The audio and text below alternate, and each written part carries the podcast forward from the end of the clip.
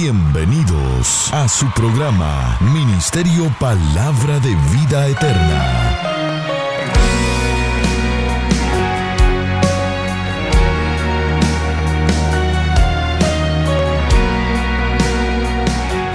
Con la ministración de la palabra, Pastor Juan Interiano. Es la fuente de vida eterna. Es la fuente de vida eterna. Eres la fuente de vida eterna. Sacias mi alma con tu presencia. Con un mensaje a las naciones. Amén. Vamos a Isaías en esta preciosa hora. Abra su Biblia en Isaías. He estado, hermanos, allí apercibiendo sobre todo lo que es la voz de Dios para nuestras vidas. Y sobre todo, yo no sé si usted sabía que hay enfermedades físicas, pero hay enfermedades espirituales. Y hoy quiero hablar no de las enfermedades físicas, quiero hablar de las enfermedades espirituales. Pero que así como Dios tiene poder para sanar tu cuerpo, también tiene poder para sanar cualquier enfermedad que haya en la vida espiritual de un individuo. ¿Cuántos dicen amén a eso? ¿Cuántos lo creen, hermano? ¿Cuántos lo creen conmigo? ¿Cuántos lo creen? Si lo creen, diga amén. Amén. Amén. Vamos entonces a Isaías, capítulo 1. Versículo 2, en esta preciosa hora vamos a leer esa porción. Si en un momento le da deseo a su carne de irse, amárrela con el cincho o con alguna cuerda por ahí y dígale: carnita, no te vas a ir porque vas a oír palabra de Jehová. Diga, gloria al Señor. ¿Lo tienen, hermanos? Dice la palabra del Señor, versículo 2 en adelante: oíd, cielos, y escucha tu tierra, porque habla Jehová. ¿Quién habla? Porque habla Jehová. Crié hijos y los engrandecí, y ellos se rebelaron contra mí. El buey conoce a su dueño, y el asno el pesebre de su señor. Israel no entiende, mi pueblo no tiene conocimiento. Mire, hermano, esto está fuerte. Que mejor el burro tenía más conocimiento que el pueblo. Mejor el buey reconocía quién era su amo y no Israel. Pero ¿qué dice la palabra del Señor? Dice: oh gente pecadora, pueblo cargado de maldad, generación de malignos, hijos depravados, dejaron a Jehová, provocaron a ira al Santo de Israel y se volvieron atrás. ¿Para dónde iba el pueblo de Israel? ¿Y usted para dónde va? ¿Va para adelante o va para atrás? Pregúntale que está a su lado: ¿cómo vamos? ¿Vamos para adelante o para atrás? Dígale. ¿Vamos para adelante o para atrás? ¿Por qué queréis ser castigado aún? Todavía os rebelaréis. Toda cabeza está como enferma. ¿De qué está hablando ahí? ¿Que tenía piojo el pueblo? ¿Que tenía algunas llagas, espinilla o barros? ¿De qué enfermedad está hablando ahí? De una enfermedad espiritual. Y dice claramente: toda cabeza está enferma y todo corazón doliente. Desde la planta del pie hasta la cabeza no hay en él cosa sana. Todo estaba enfermo. Diga conmigo, todo el pueblo estaba enfermo espiritualmente. ¿Qué más dice? Sino herida, hinchazón y podrida llaga, no están curadas, ni vendadas, ni suavizadas con aceite. Digan amén a la palabra, hermano.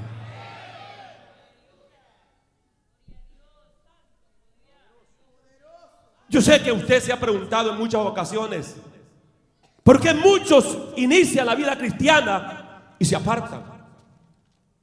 ¿Por qué hermanos que antes estaban bien motivados no se perdían ni un culto y hoy los ve usted una vez al mes? ¿Qué es lo que está pasando? Pues Dios me ha hecho entender que son gente que están enfermas. Y no enfermedad física, sino enfermedad espiritual. Y de eso quiero hablar yo. Quiero hablar de las enfermedades espirituales. De la enfermedad espiritual. Hay síntomas. Síntomas de la enfermedad. Cuando a ti te va a dar gripe, tú sientes los síntomas. También en la parte espiritual hay síntomas. Y una síntoma es una señal que indica una condición o un estado. Para los que toman nota, quiero hablar de la primera enfermedad que está invadiendo a muchos creyentes. Quiero hablar del letargo espiritual. ¿Cuál es la primera enfermedad espiritual que estoy hablando? ¿Cuál es la primera enfermedad? Letargo espiritual. ¿Qué es un letargo espiritual? Esta palabra letargo significa sueño. Diga conmigo, sueño. Adormecimiento. La Biblia también lo llama como un sopor. Este letargo espiritual, esta enfermedad, es uno de los mayores ataques que el cristianismo está sufriendo hoy en día. La mayoría de creyentes están enfrentando el letargo espiritual y no saben cómo manejarlo, no saben cómo superarlo. Pues yo te voy a decir por la palabra cómo usted puede salir de ese letargo espiritual, cómo usted puede salir de esa vida soñolienta, de esa vida que va de retroceso. Yo te voy a enseñar por la palabra que usted puede salir. Si usted quiere, usted va a cambiar esa vida barata, vacía que lleva, por la gloria y el poder del Espíritu Santo de Dios. Alguien puede hacerme ruido en este lugar.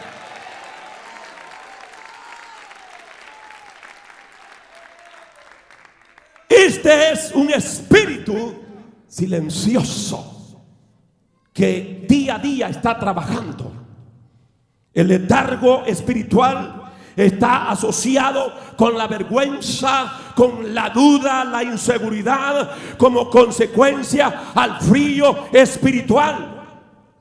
Letargo significa estado de soñolencia profunda y prolongada. Letargo espiritual. Esta palabra letargo significa modorra. Es con esto lo que muchos creyentes están luchando hoy en día.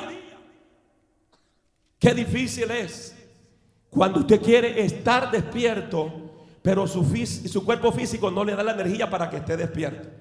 Y usted lucha y usted pelea.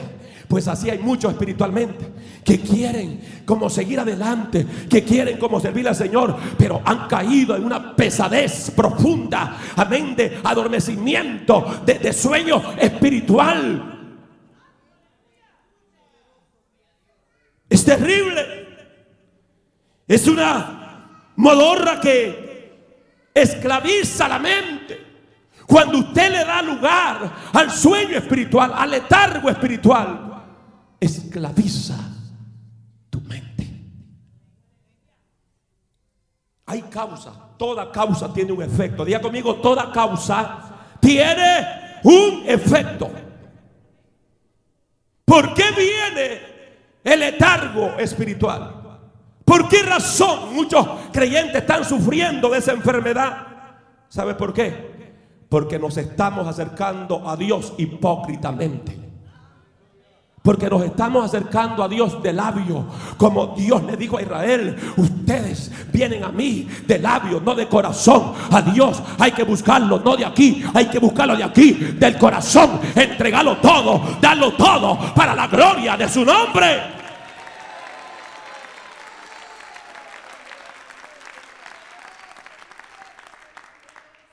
Y ese es el problema, que muchos se acercan a Dios con apariencia, con máscara, apantallándole a Dios, cuando su corazón está lejos de Él. Y solo venimos como para apaciguar la conciencia. Nos presentamos a Dios con un espíritu religioso, como que esto fuera practicar dogmas, creencias, como que fuera practicar precisamente ritos. No, esto no es religión. Usted no tiene que acercarse a Dios como un religioso. Tiene que acercarse a Dios como un hijo que ha entendido que Dios es espíritu y necesitamos relacionarnos con Él. ¿Alguien puede alabar la gloria de Dios en este lugar? A su nombre, a su nombre. Esta enfermedad te ataca cuando te descuidas y comienzas a vivir una vida religiosa. Esta enfermedad te ataca cuando tus ojos comienzan a ver lo que no tienes que ver, cuando oyes lo que no tienes que oír, cuando hablas lo que no tienes que hablar. Esta enfermedad viene, amén, para desenfocarte del propósito de Dios. Y como efecto tienes muerte espiritual. ¿Qué es muerte espiritual? Muerte espiritual es estar separado de Dios. Hay muchos creyentes que hace tiempo se murieron. Están separados de Dios. Y por eso lo alaban, y por eso no glorifican a Dios, y por eso no le sirven, y por eso entregan privilegios, porque está muerto. Por eso no se congrega. Les importa más el trabajo, les importa más el negocio, les importa más los dólares. ¿Con qué cara tú te vas a presentar en aquel día delante de tu Dios? ¿Qué le vas a decir? ¿Qué le vas a decir? Señor, no tuve tiempo porque yo trabajaba las 24 horas. Señor, no tuve tiempo porque yo tuve un changarro. Yo no podía parar de vender pupusas y tamales. Ya se fue el gozo, hermano. Oh. Algunos están diciendo: nos regresamos a Damasco, allá como que estaba más suave. Es que aquí se entrega la palabra que Dios quiere. Hay momentos que usted necesita una palabra de consuelo, pero hay momentos que usted necesita una palabra, amén, que le saque la costre, que le saque la mugre, que le saque la poca vergüenza.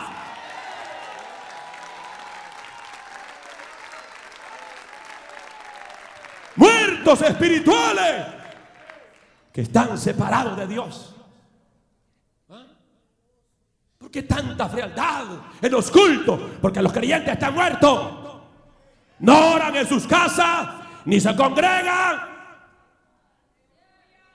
Vayan a bañarse y se vayan bien con la sangre de Cristo. Dios nos exhorta hoy a que despertemos del letargo espiritual. La Biblia dice en Efesios 5:14, por lo cual dice: despiértate tú que duermes. Dele un codazo que está a su lado y dígale: si estás dormido espiritualmente, Dios te dice que te despiertes. Déselo, déselo. ¿Y por qué no lo hace, hermano? ¿Quiere que se lo vaya a dar yo a usted? ¿O está bien dormido usted que ni para eso tiene fuerza ya?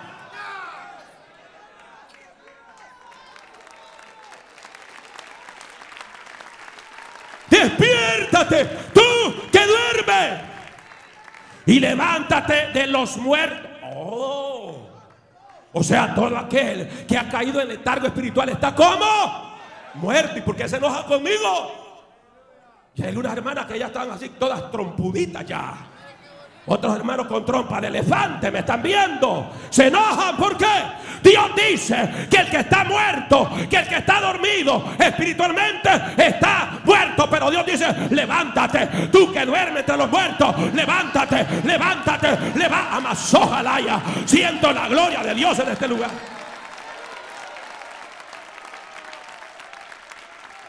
¿Y qué le pasa al que se levanta? Que alumbrará la luz de Cristo.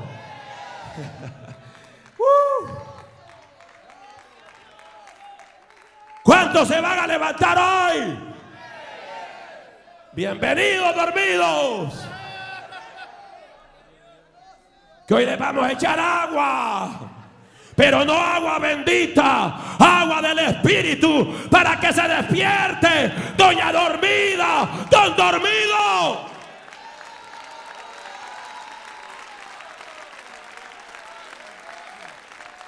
Y Pablo dice, el verso 15, mirad pues con diligencia como andéis, no como necios, sino como sabios, aprovechando bien el tiempo, porque los días son, ¿qué? Malos. Mira, hermano, no hay oportunidad del tiempo que estamos viviendo para alejarnos de Dios, para dormirnos espiritualmente. No es el tiempo.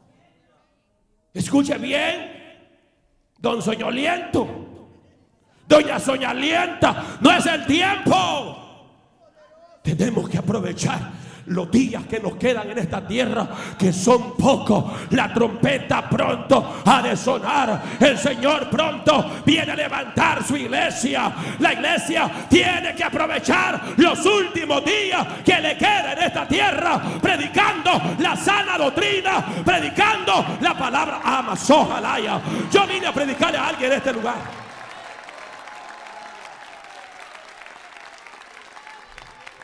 Primera Tesalonicenses 5:5. Porque todos vosotros sois hijos de luz e hijos del día. No somos de la noche ni de las tinieblas. Por lo tanto, no durmamos como los demás. Ustedes ven a alguien dormido, se ponen a dormir con él. Porque los dormidos no quieren estar dormidos yo solo. Buscan a otro para meterle veneno y ponerlo a dormir también, anestesiarlo. Pero Pablo dice, no durmamos como los demás, sino que velemos y seamos sobrios. Espiritualmente tenemos que estar velando. ¿Me escucharon, iglesia? ¿Cómo debemos de estar? Velando. Velando. Debemos de conocer el tiempo. Romanos 13:11. Y esto, conociendo el tiempo, que es hora ya de levantarnos del sueño, porque ahora está más cerca de nosotros nuestra salvación que cuando creímos.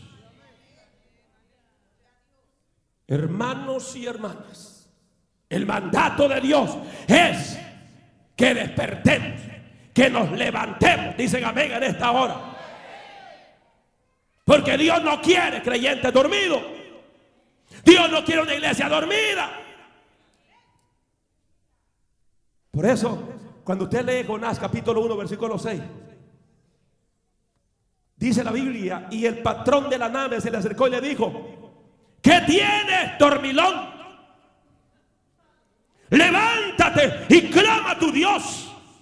Quizás Él tendrá compasión de nosotros y no pereceremos.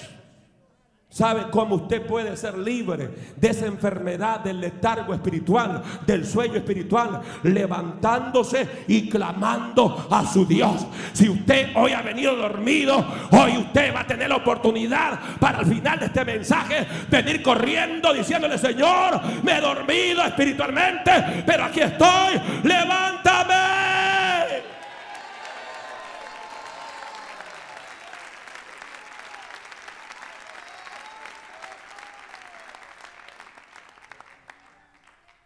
Segunda enfermedad espiritual en muchos creyentes, la obesidad espiritual. ¿Cuál fue la primera enfermedad? ¿No lo saben? Dormidos. Letargo espiritual.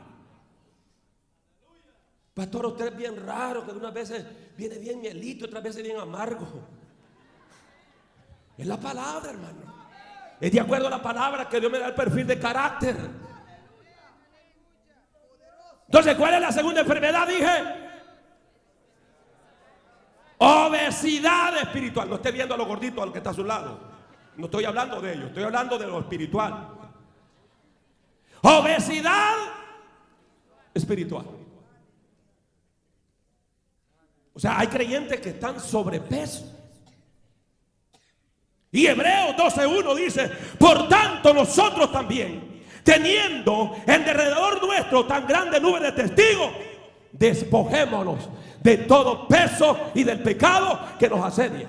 Corramos con paciencia la carrera que tenemos por delante.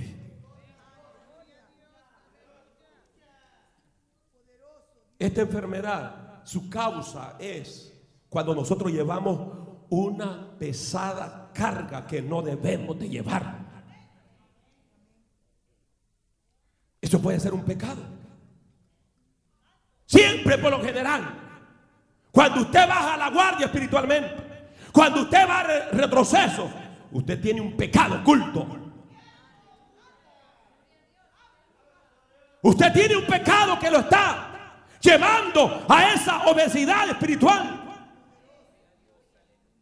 Y no es crítica, es una realidad biológicamente hablando. Pero cuando usted está sobrepeso, tiene dificultad para caminar, tiene dificultad. Un hermano me decía: pastor, yo tenía dificultad para amarrarme los zapatos, pero he comenzado a comer un poquito más saludable y hacer algunas cosas que me han ayudado, y ahora ya no me detiene la pimba o la bimba o la panza para amarrarme los zapatos. Usted tiene problemas. Cuando hay obesidad, no estoy juzgando, no estoy criticando, simplemente estoy diciendo lo que es cierto. ¿Cómo con obesidad usted puede hacer esto? Levantarse, no puede. Usted necesita por lo menos 3 metros adelante para ir gateando y agarrando impulso. Y no es burla, no, mire que está ahí sobrepeso a su lado. Estoy dando ejemplo. Porque la obesidad te impide. ¿Estamos claros, hermano? Pues en la parte espiritual es lo mismo. La obesidad espiritual no te deja caminar en libertad. Gloria al Señor. Pero hoy está aprendiendo por la palabra, gloria a Dios, que usted puede ser libre de esa maldición de obesidad espiritual.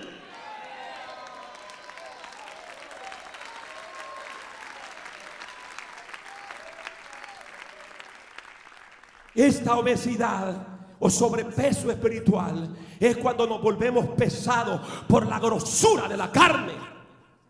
Quien manda es la carne, quien domina es la carne.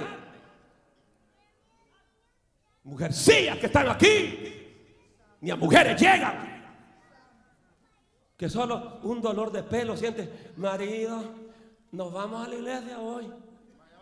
Y algunas de ustedes, hermanas, se han hecho bien léperas, sinvergüenzas ustedes. Cuando eran novias o novios no perdían culto, pero se casaron, ya los veo una vez. ¿Qué les pasa? Doña gorda espiritualmente hablando, doña obesa, don obeso.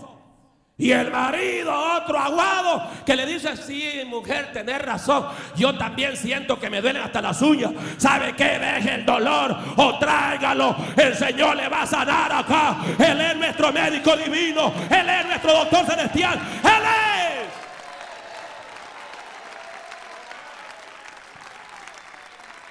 es. Y eso es conmigo, claro, y con usted, pues.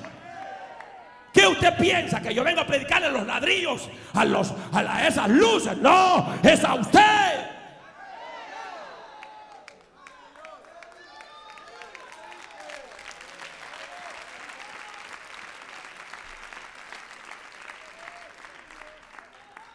Y esta enfermedad te impide que la presencia de Dios fluya en tu vida.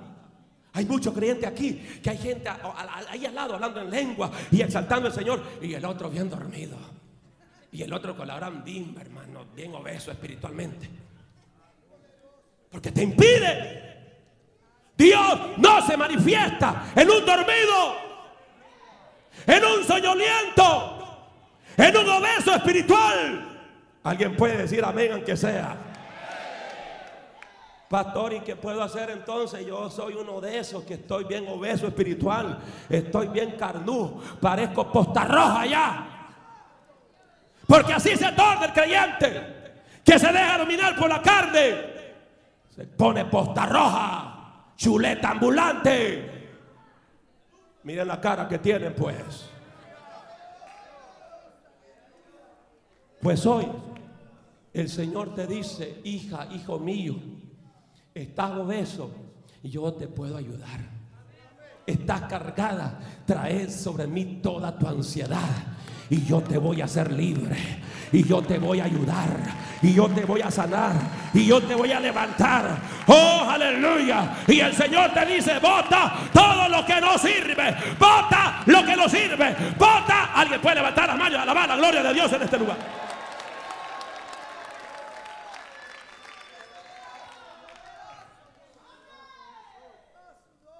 ¿Qué le dice al médico cuando le encuentra obesidad a usted? ¿Qué le dice? ¿Qué le dice? Le dice: mire, pare al pico, le dice. Cierra el pico, le dice. O sea, le está diciendo que coma menos. ¿Y haga qué? Ejercicio. Eso es lo que le dice el médico. Si se comía una docena de tortillas, solo cómase una nada más, no una docena, no una tortilla, para que usted pueda combatir la obesidad. Porque la obesidad te va a llevar al azúcar alto, te va a llevar a la diabetes, te va a llevar a un infarto, te va a llevar a un derrame cerebral. Y comienza el doctor. Y cuando usted es inteligente, usted hace lo que el médico le está sugiriendo, porque es para tu bien. Dígale que está a tu lado: lo que el pastor está predicando es para tu bien, dígale. Eso es lo que hace el médico. Entonces, para la obesidad espiritual, quiero decirte que también hay ejercicio espiritual. ¿Cuál es el ejercicio espiritual? La oración. Está pesadito usted, tiene sobrepeso espiritual. Póngase en oración, ore 2 horas todos los días.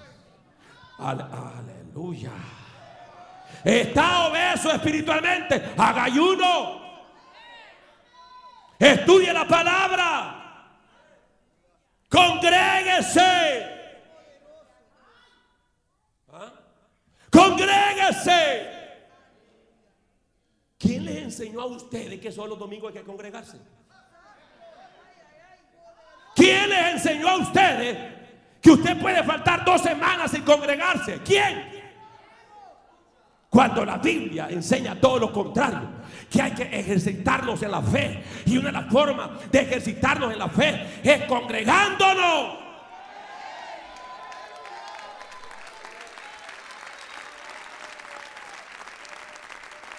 Todo esto te lleva precisamente a ponerte en forma espiritualmente, hermano, porque es demasiado el caos que estamos viendo en muchas vidas, el retroceso espiritual. Y algunos de ustedes viejos ya en el evangelio, viejos en el evangelio y viejos ya en edad, que tendrían que dar ejemplo. Ustedes que son abuelos, denle ejemplo a sus hijos, denle ejemplo a sus nietos. Viejos aguados, ¿qué les pasa?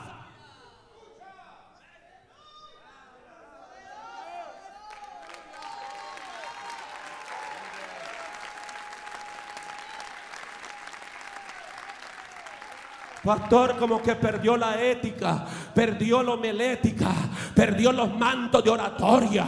Oh, los mantos de oratoria. La filosofía enseña que a la gente hay que tratarla bien. Aquí no se hace lo que la homilética dice. Aquí no se hace lo que la homilética dice, o hermenéutica, o la filosofía. Aquí se hace lo que el Espíritu dice que se predique, y se acabó. Levanta la mano y alaba a Dios, que siento la unción. Amas, ojalá.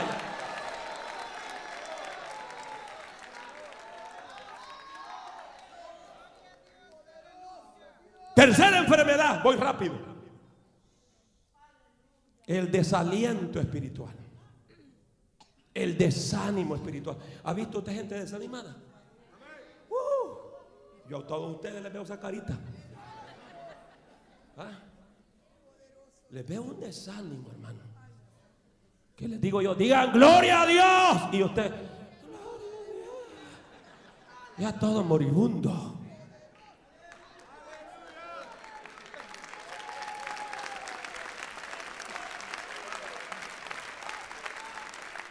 Desánimo espiritual. ¿Qué es desánimo espiritual? Una persona que tiene desánimo espiritual es de doble ánimo. Hoy está aquí, mañana está por el piso. Hoy está como que es tusa encendida en el fuego, pero así como la tusa se enciende, así se apaga también. Es una persona inconstante. No tiene perseverancia. No tiene firmeza. Y Santiago en el capítulo 1 verso 8, él dice el hombre de doble ánimo. Y cuando usted se va al griego original dice el hombre de doble alma. El desanimado es como que tenga dos almas. Es inconstante en todos sus caminos. ¿Por qué hay tanto desánimo, tantos creyentes? Véanme acá. Soy feo, pero véanme. ¿Por qué tanto desánimo? ¿Por qué tanto desaliento los creyentes? Número uno, porque han dejado de orar. Culto de oración. Usted brilla por su ausencia. Vigilia, usted brilla por su ausencia. Culto de ayuno, usted brilla por su ausencia. Ha perdido su confianza en Dios. El desanimado ya no cree en Dios, hermano. Hermana, vamos a orar, todo va a estar bien. Ay, hermano, yo ya no creo en eso, dice. Estoy tan decepcionado, tan desilusionado. Fíjese que yo he orado por esto, por aquello, y Dios no me escucha a mí. Dios escucha, lo que pasa es que usted está desanimado, pero hoy el Espíritu Santo está aquí para animarte, para decirte, tú puedes seguir adelante, tú puedes levantarte, tú puedes, tú puedes.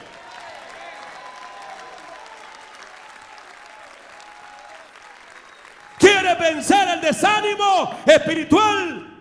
Métete en oración y usted va a ver la mano del Señor. Cristo dijo en Lucas 18:1, le refirió Jesús una parábola a los discípulos sobre la necesidad de orar siempre y no desmayar. Cristo dijo, orad sin cesar. Orad para que no entréis en tentaciones. Maridos, agarren a sus esposas a orar. Dígale, venga mi amorcito, vamos a orar un ratito, una horita nada más. Miren cómo se quedan los maridos, pues. Porque esa vieja loca lo manda a ustedes. Cuando es usted cabeza del hogar.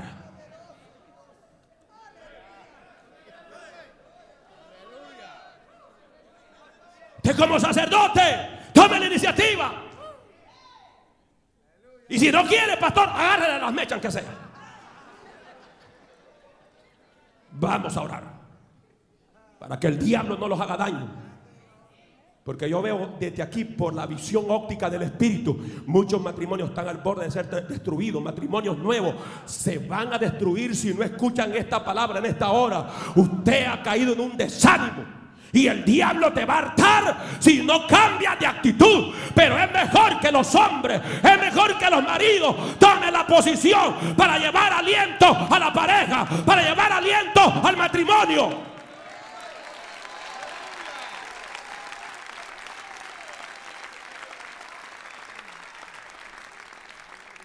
Entonces, pastor, ¿qué debo de hacer en este desánimo que he caído? Tienes que aferrarte al Dios Todopoderoso. Santiago 4:8 dice: acercaos a Dios y Él se acercará a vosotros.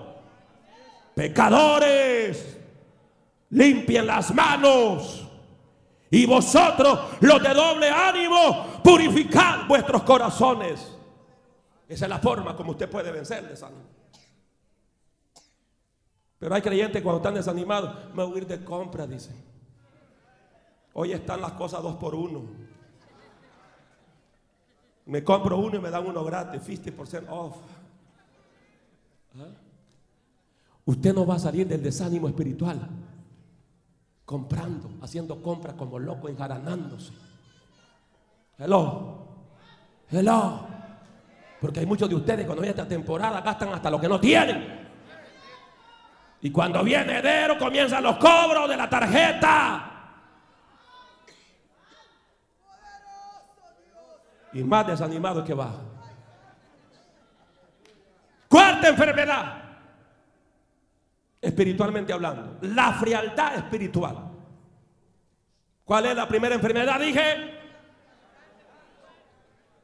el letargo espiritual. Número 2. La obesidad espiritual. Número 3, el desaliento, el desánimo espiritual. 4º lugar, la frialdad espiritual. ¿Qué es frialdad espiritual? Falta de calor, fervor y fuego de la presencia de Dios. No hay cosa más horrible ver un creyente frío. No hay cosa más horrible llegar a una iglesia fría. Que uno le dice: canten, hermano, canten, canten, canten. Y no cantan porque están fríos. Han perdido fervor, han perdido pasión. Pero muchos son sinceros. Muchos a mí me lo han dicho: pastor, estoy frío, no tengo ilusión, estoy apático, estoy desilusionado. Y por desgracia, este es el estado más común, espiritualmente hablando, en las congregaciones cristianas, que no parece tener solución. Cuesta hallar una iglesia con vida espiritual. Cuesta hallar una iglesia con fuego del Espíritu. Uno va a iglesia y como que se mete a neveras. Uno va a iglesia y como que se mete al polo norte o al polo sur. Pero ¿por qué? ¿Por qué tanta frialdad en el pueblo de Dios? ¿Ah? ¿Por qué? Mateo 24 dice, el verso 12: y por haberse multiplicado la maldad, el amor de muchos se enfriará. Tanta maldad que hay, y usted se descuida, cae en el enfriamiento espiritual, cae en el letargo espiritual. ¿Por qué razón un creyente se torna frío? Simple, es simple la respuesta. Es porque ha caído en desobediencia de avivar el fuego de Dios. El fuego de Dios no lo va a avivar Dios, es usted. ¿Cuántos por un minuto pueden avivar el fuego de Dios si me entendieron en esta hora?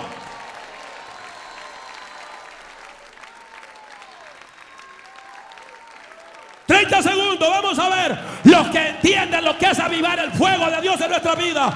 Ahora, hágalo. 15 segundos, aviva el fuego. Por lo cual te aconsejo que avive el fuego del don de Dios que está en ti. Ahora.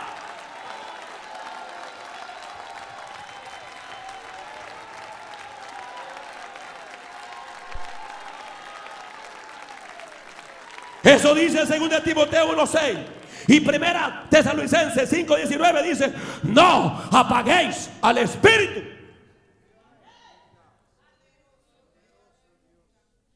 La indiferencia de muchos creyentes lo ha llevado a la frialdad. Hay que gritar el pastor, ay, que diga lo que quiera, yo no cambio, no cambie. Al final usted va a perder su alma, y eso es lo que yo no quiero. Yo no quiero ser un pastor que su alma vaya al infierno. ¿Me están escuchando, iglesia? ¿Ah?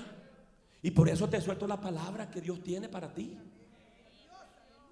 que a tu carne no le gusta, pero al espíritu sí. La carne no quiere, pero el espíritu está dispuesto.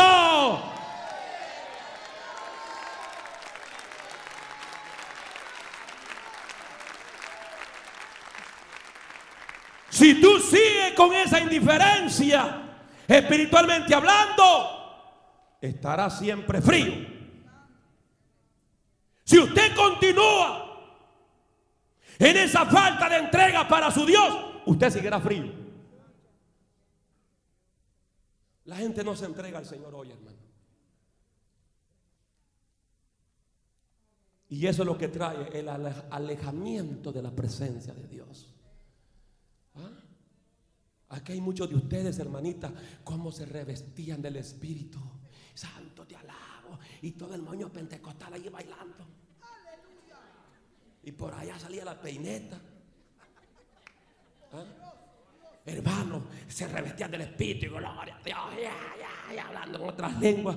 Y hoy no, hermano, parecen charamusca, topollillo, pedazos de hielo, frío, muñecos de nieve.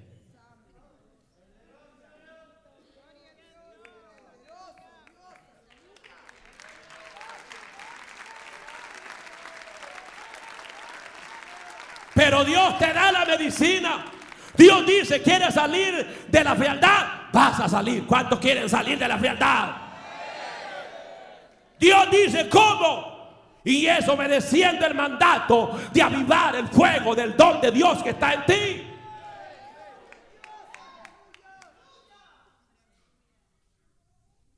Vamos a dejar la indiferencia. Dile que de tu lado, vamos a dejar la indiferencia y nos vamos a meter en el fuego de Dios. Fuego de Dios, yo quiero fuego de Dios, yo quiero gloria de Dios, quiero presencia de Dios, quiero poder. Amas, ojalá, aleluya, aleluya. Si lo crees, dale un buen aplauso al Señor en esta hora.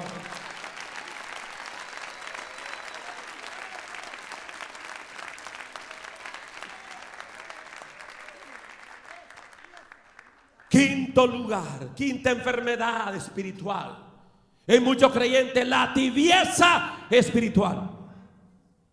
Vámonos a Apocalipsis, hoy te voy a ver a la Biblia. Apocalipsis capítulo 3, verso 15 en adelante.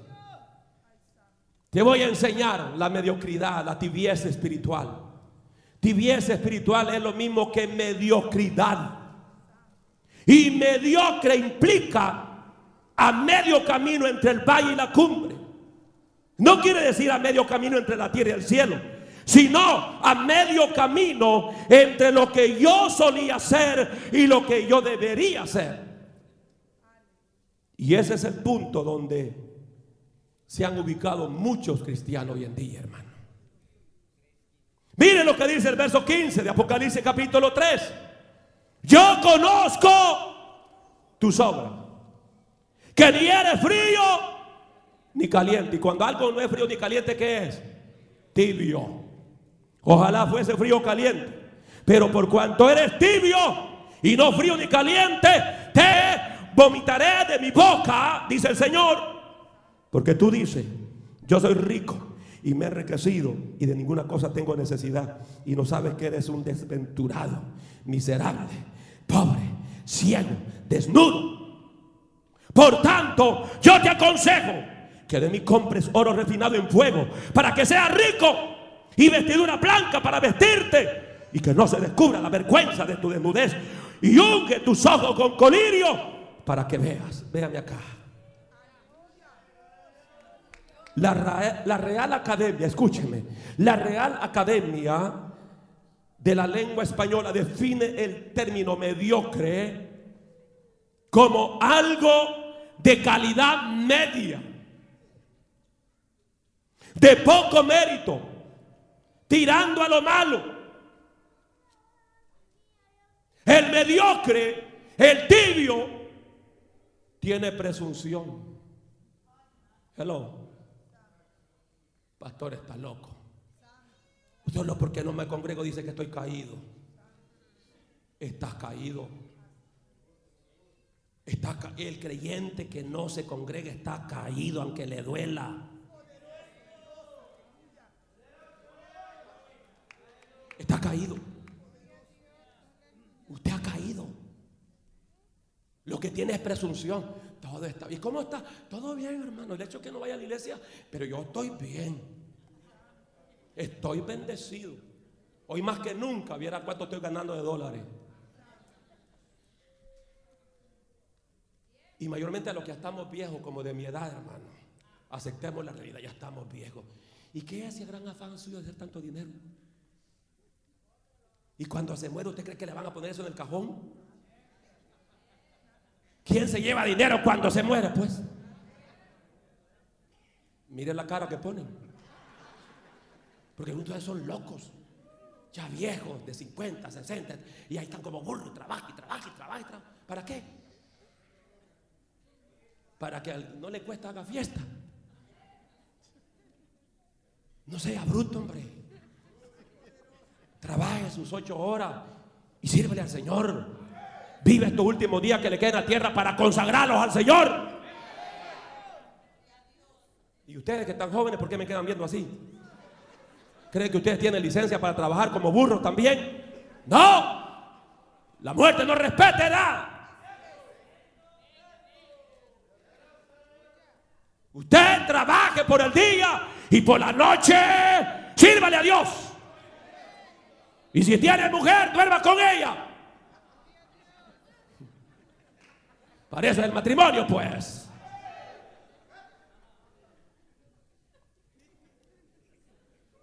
Qué raro se me quedan viendo ustedes, hermano. Presumidos. Pero así es el tibio. Tiene presunción. Estamos aquí, iglesia. Cree que todo lo tiene cuando no tiene nada. ¿Eso es la iglesia de la Odisea? Decía, yo soy rico, me he enriquecido. Y materialmente era verdad. Igual a ustedes, que ustedes tienen billetes. Vaya a buscarlo a los diezmos, no aparece. Vaya a buscarlo en ofrendas especiales para construir un templo, no aparece. Pero para darse el lujo que tienen. Miren la cara, pues. Cara de pollo comprado tienen ahorita. ¿Ah? Presumidos. Que solo piensan en lo material. Materia, y materia, y materia. Y esa era esta iglesia. Yo soy rico, me he enriquecido. De ninguna cosa tengo necesidad. Que el Señor le dice: tú eres desventurado, miserable, pobre, ciego y desnudo. Porque usted puede tener los mejores carros, las mejores casas, las mejores cuentas bancarias, pero si su alma está muerta, usted es un miserable.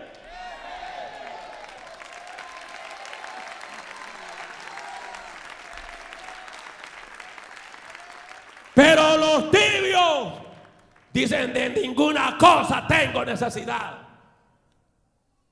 Muertos espirituales. ¿Cuándo es que viene esa mediocridad? ¿Cuándo es que viene esa tibieza? Cuando nuestros vestidos espirituales comenzamos a mancharlos. Cuando nuestros ojos espirituales se ciegan. ¿Qué es lo que hacemos muchas veces en la vida cristiana mediocre? Muchos oran, pero de una forma mediocre. Leen la Biblia de una forma mediocre. Cantan mediocremente, ofrendan mediocremente, dan su diezmo de una manera mediocre, adoran al Señor de una forma mediocre.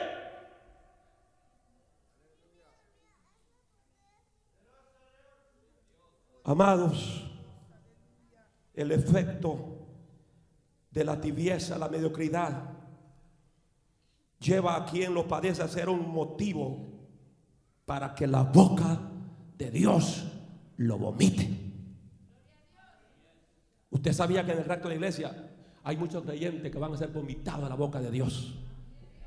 por su frialdad, por su tibieza. No lo digo yo, lo dice la Biblia. Por cuanto no eres frío ni caliente, te voy a vomitar de mi boca, porque los tibios yo los rechazo, dice el Señor.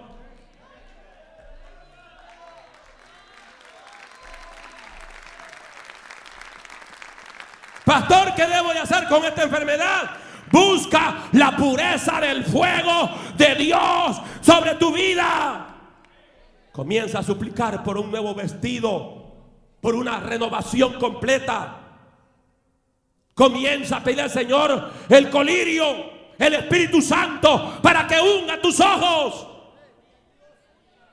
para que tus ojos espirituales, a través del aceite de la presencia de Dios, sean abiertos. Si usted cree que su vida espiritual es de poco mérito y está tirando a lo malo, te desafío a que salga de esa vida. Sexto lugar, y ya finalizo. Otra enfermedad que está matando a muchos creyentes: el conformismo espiritual. ¿Qué dije? Dígalo fuerte. ¿Qué es eso? Es estancamiento.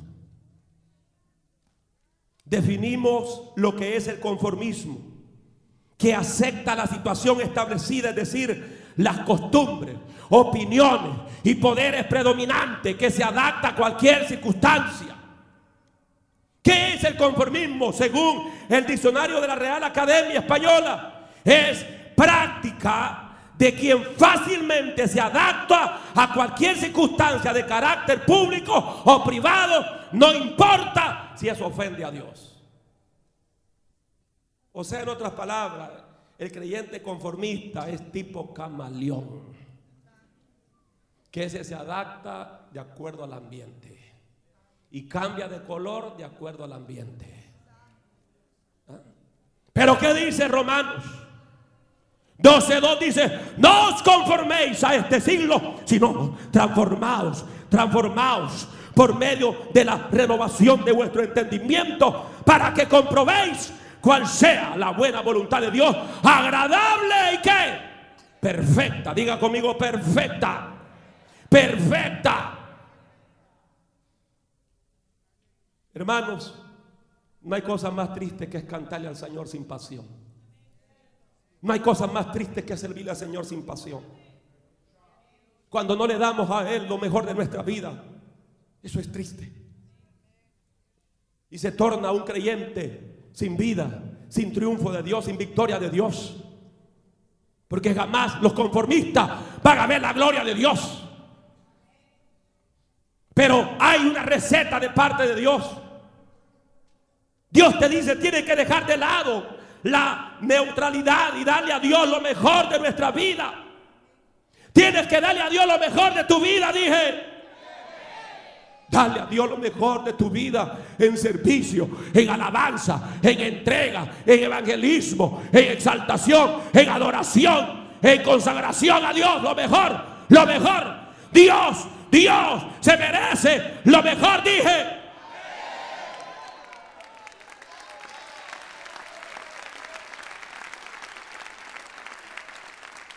Yo te pregunto en esta hora, creyente: ¿quién eres tú si no luchas por lo que crees? ¿Qué es lo que dije? ¿Quién eres tú si no luchas por lo que crees? Como le dijo un comunista al reverendo Irión: ustedes los creyentes solo son bla, bla, bla, bla, bla, bla. Ustedes nunca están de acuerdo a morir por su causa. Véanme acá, ¿no? Ya estoy finalizando. ¿Están dispuestos ustedes a morir por la causa de Cristo? Como 5 dijeron amén. Porque no hay lealtad, no hay entrega a Dios, no hay devoción, no hay pasión, no hay integridad, no hay sinceridad con Dios. ¿Quién eres? ¿Quién eres tú si no luchas por tu fe, por lo que crees? Alguien dijo, no hay mayor gloria que es morir por la causa de Cristo. Y cuando uno ve la historia y ve los mártires, qué gente, Dios mío, tan entregados, dispuestos a morir por la causa del Señor. Pero hoy, si alguno de ustedes ya por este mensaje ya están como niños resentidos, ya me voy a ir de esta iglesia, si ya estoy visitando otra donde allí sí me consienten todo, muerte espiritual, frialdad, desánimo, frío, mediocre, paganismo, todo, pecado, todo me lo consiente, váyase donde usted quiera, pero si usted quiere ir al cielo, tiene que entrar por la palabra y tiene que aborrecer la frialdad, la tibieza, el desánimo, tiene que aborrecer la tibieza. Tiene que aparecer la mediocridad, el conformismo. ¿Cuántos dicen amén, amén, amén?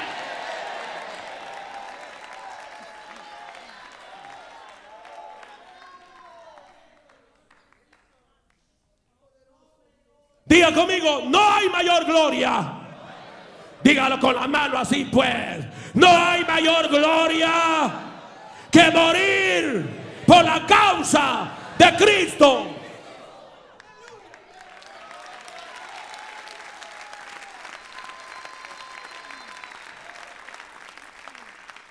Séptimo y último lugar, quiero hablarte de esta enfermedad que es la dureza de corazón. La dureza del corazón, hablando espiritualmente. ¿Qué es la dureza del corazón?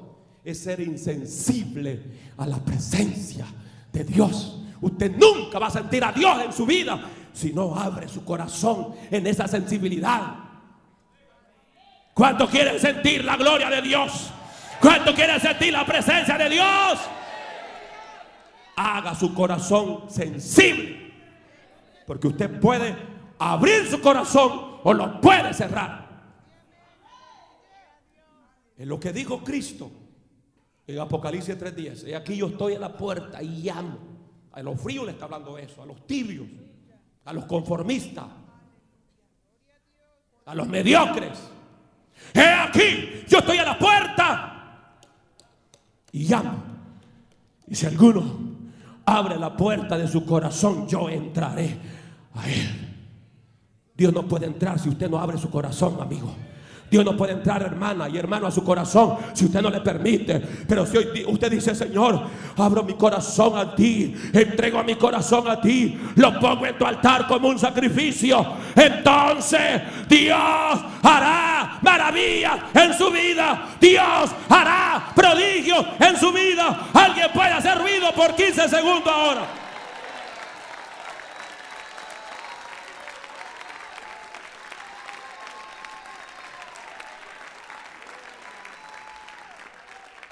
Tenemos que tornarnos sensibles a la presencia de Dios y despojarnos del orgullo.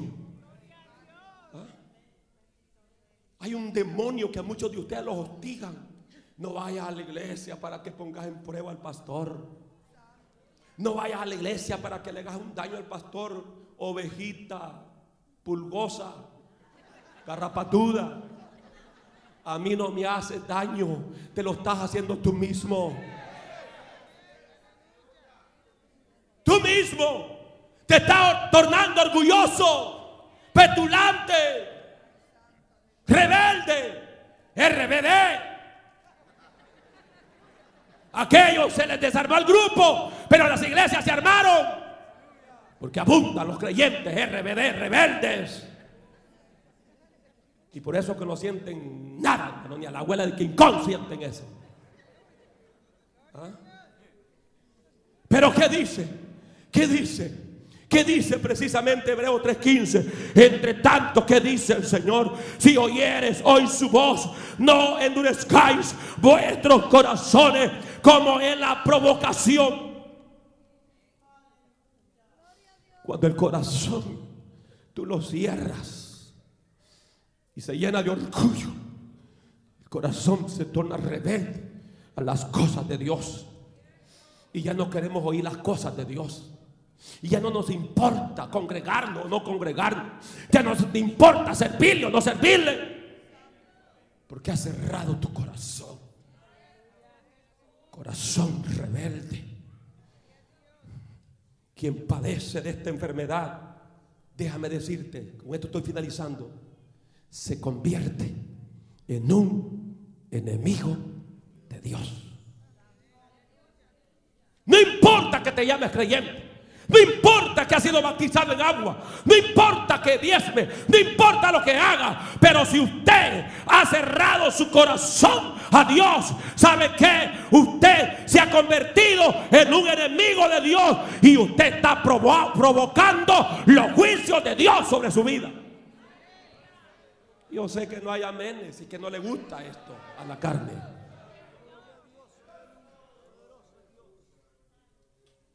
Y Hebreos 10:31. ¿Qué dice? ¿Qué dice Hebreos 10:31? Para los que leen la Biblia, ¿qué dice? Horrenda cosa es caer en manos del Dios vivo. Ay, después andan muchos creyentes. Ay, yo no sé por qué me está pasando. Por frío. Ay, yo no sé por qué me está pasando esto. Por aguado. Ay, yo no sé por qué me está pasando esto. Por hipócrita. Ay, yo no sé por qué Dios no me escucha. Por falso. Por hueso seco. Ya les voy a predicar otra vez el mensaje.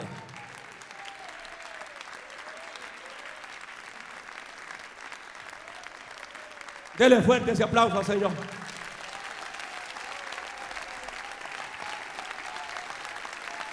Apláudele fuerte a Él. Y hoy usted va a abrir su corazón al Señor. Porque yo no soy responsable de su estado espiritual. Cada uno es responsable de su estado espiritual. Usted no me puede culpar a mí, ni culpar al supervisor, ni culpar al líder, ni culpar a su abuelo, a su abuela, a su hijo, a su nieta, a su nieto. No, es usted el que ha caído en ese estado espiritualmente, y usted es responsable delante de Dios por su vida espiritual. Dios nos ha dado poder, Dios nos ha dado victoria, Dios nos ha dado tantas cosas lindas, pero a nosotros nos toca que luchar cada día, defender lo que Jesús nos ha dado, como dice Judas, defender la fe, defender las promesas de Dios. ¿Cómo yo puedo salir, pastor, de todas esas enfermedades espirituales? Siendo humilde. Humilde. Vamos a estar de pie. Siendo humilde. Yo voy a pedir a esa gente que ha entendido este mensaje hoy y que en verdad quieren practicar la humildad y arrepentirse y convertirse y tomar de su presencia. Yo quiero que salga corriendo ya. Ya, pastor, no llama a los amigos.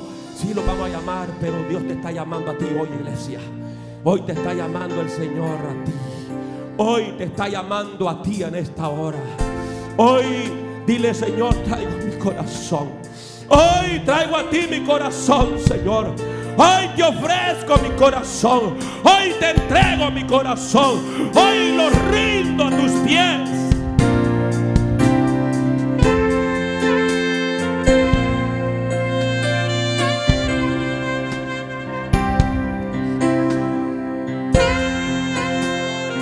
Hermano, este mensaje para que toda la iglesia pase.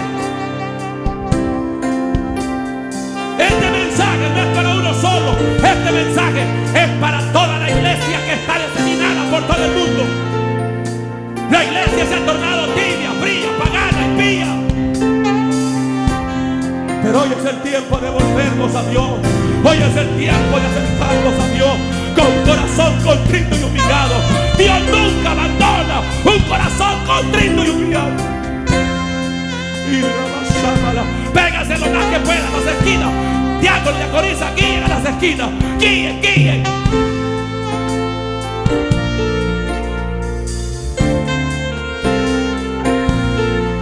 Hoy es el día de despertar de ese sueño espiritual.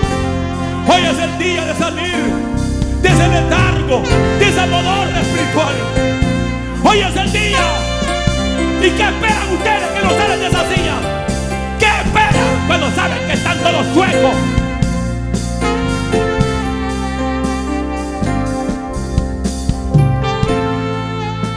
Hoy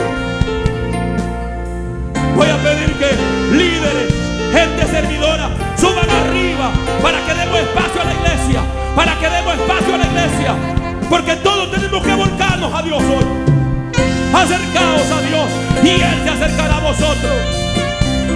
Y es tiempo de renunciar a esa vida barata, a esa vida fría, a esa vida conformista, a esa vida mediocre, a esa vida tibia, a esa vida fría. Hoy Dios te está llamando, siervo. Hoy Dios te está llamando, sierva. Dios te está llamando hoy.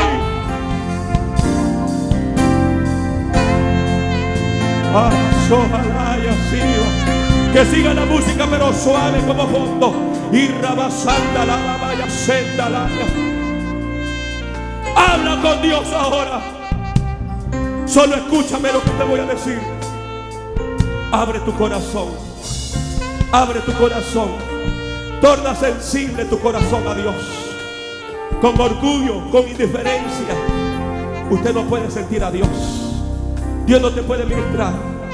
Pero hoy dile: Señor, abro mi corazón a ti. Hoy te entrego mi corazón a ti, Señor. Hoy rindo mi corazón a ti, Señor.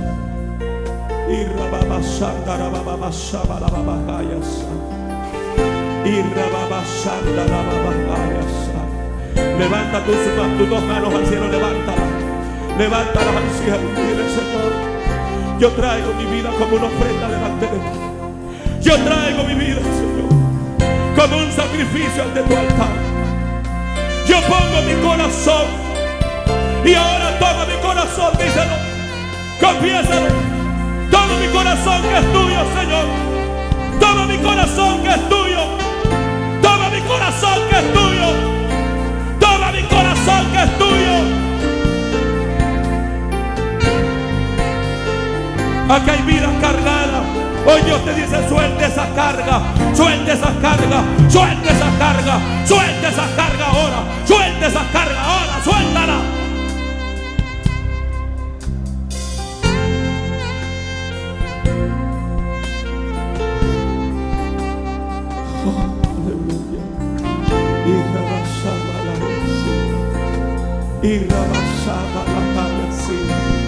Solo clama a tu Dios.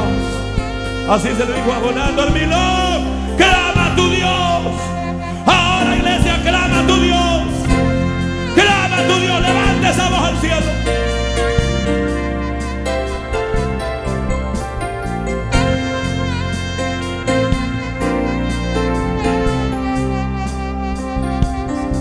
Así es. Así es. Ríndete. Entrégate, entrégate, entrégate y renuncia a ese apartado. Renuncia. Hoy Dios te hace libre si tan solo lo desea, si tan solo lo recibe.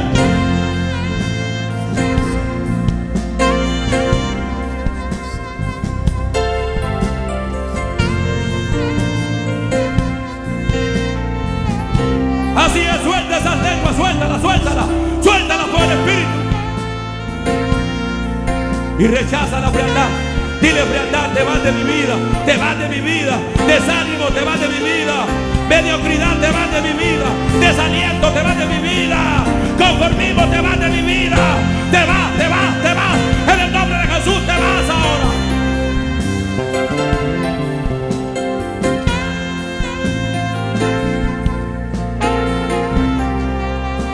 Así es, así es.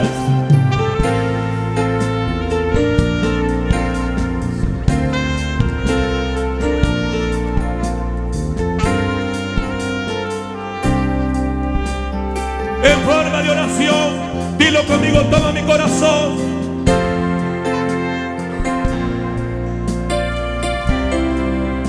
Dile: toma mi corazón que es tuyo.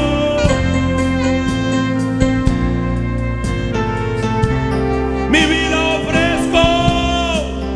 Mi vida ofrezco ante tu altar en honor y santidad.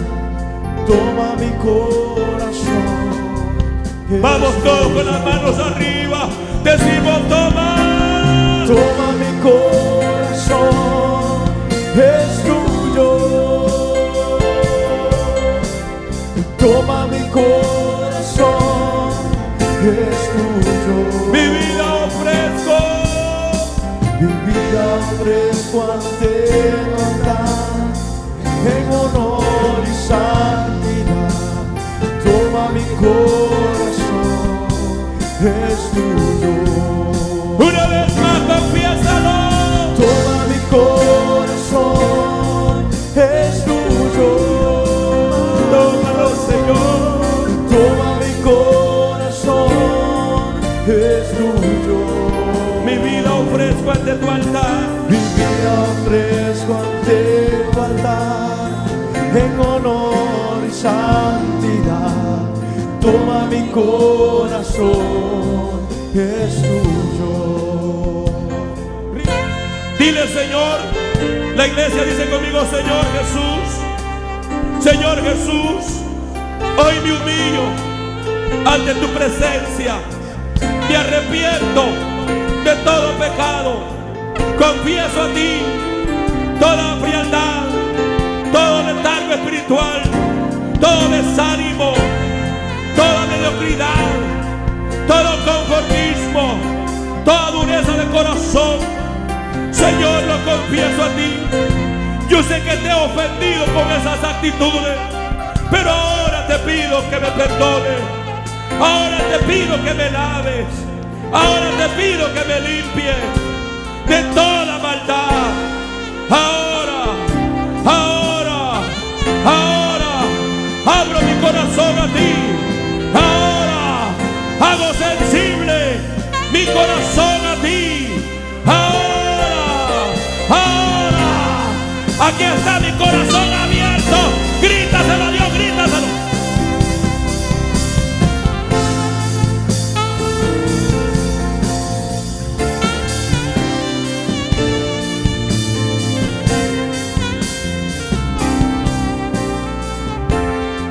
Solo a Cristo, entrégate, solo a Cristo.